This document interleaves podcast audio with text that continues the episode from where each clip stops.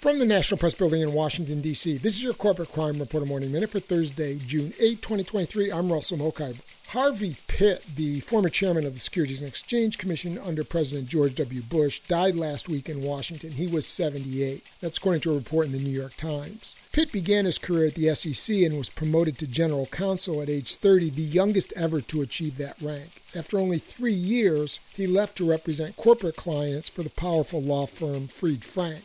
There, rising to managing partner in the firm's Washington office, he helped it become hugely profitable.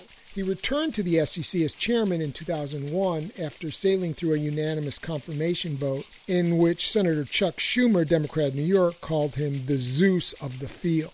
Not long after, Pitt became somewhat of a household name for overseeing the swift reopening of U.S. stock exchanges after the attacks of September 11, 2001. For the Corporate Crime Reporter, I'm Russell Mokhiber.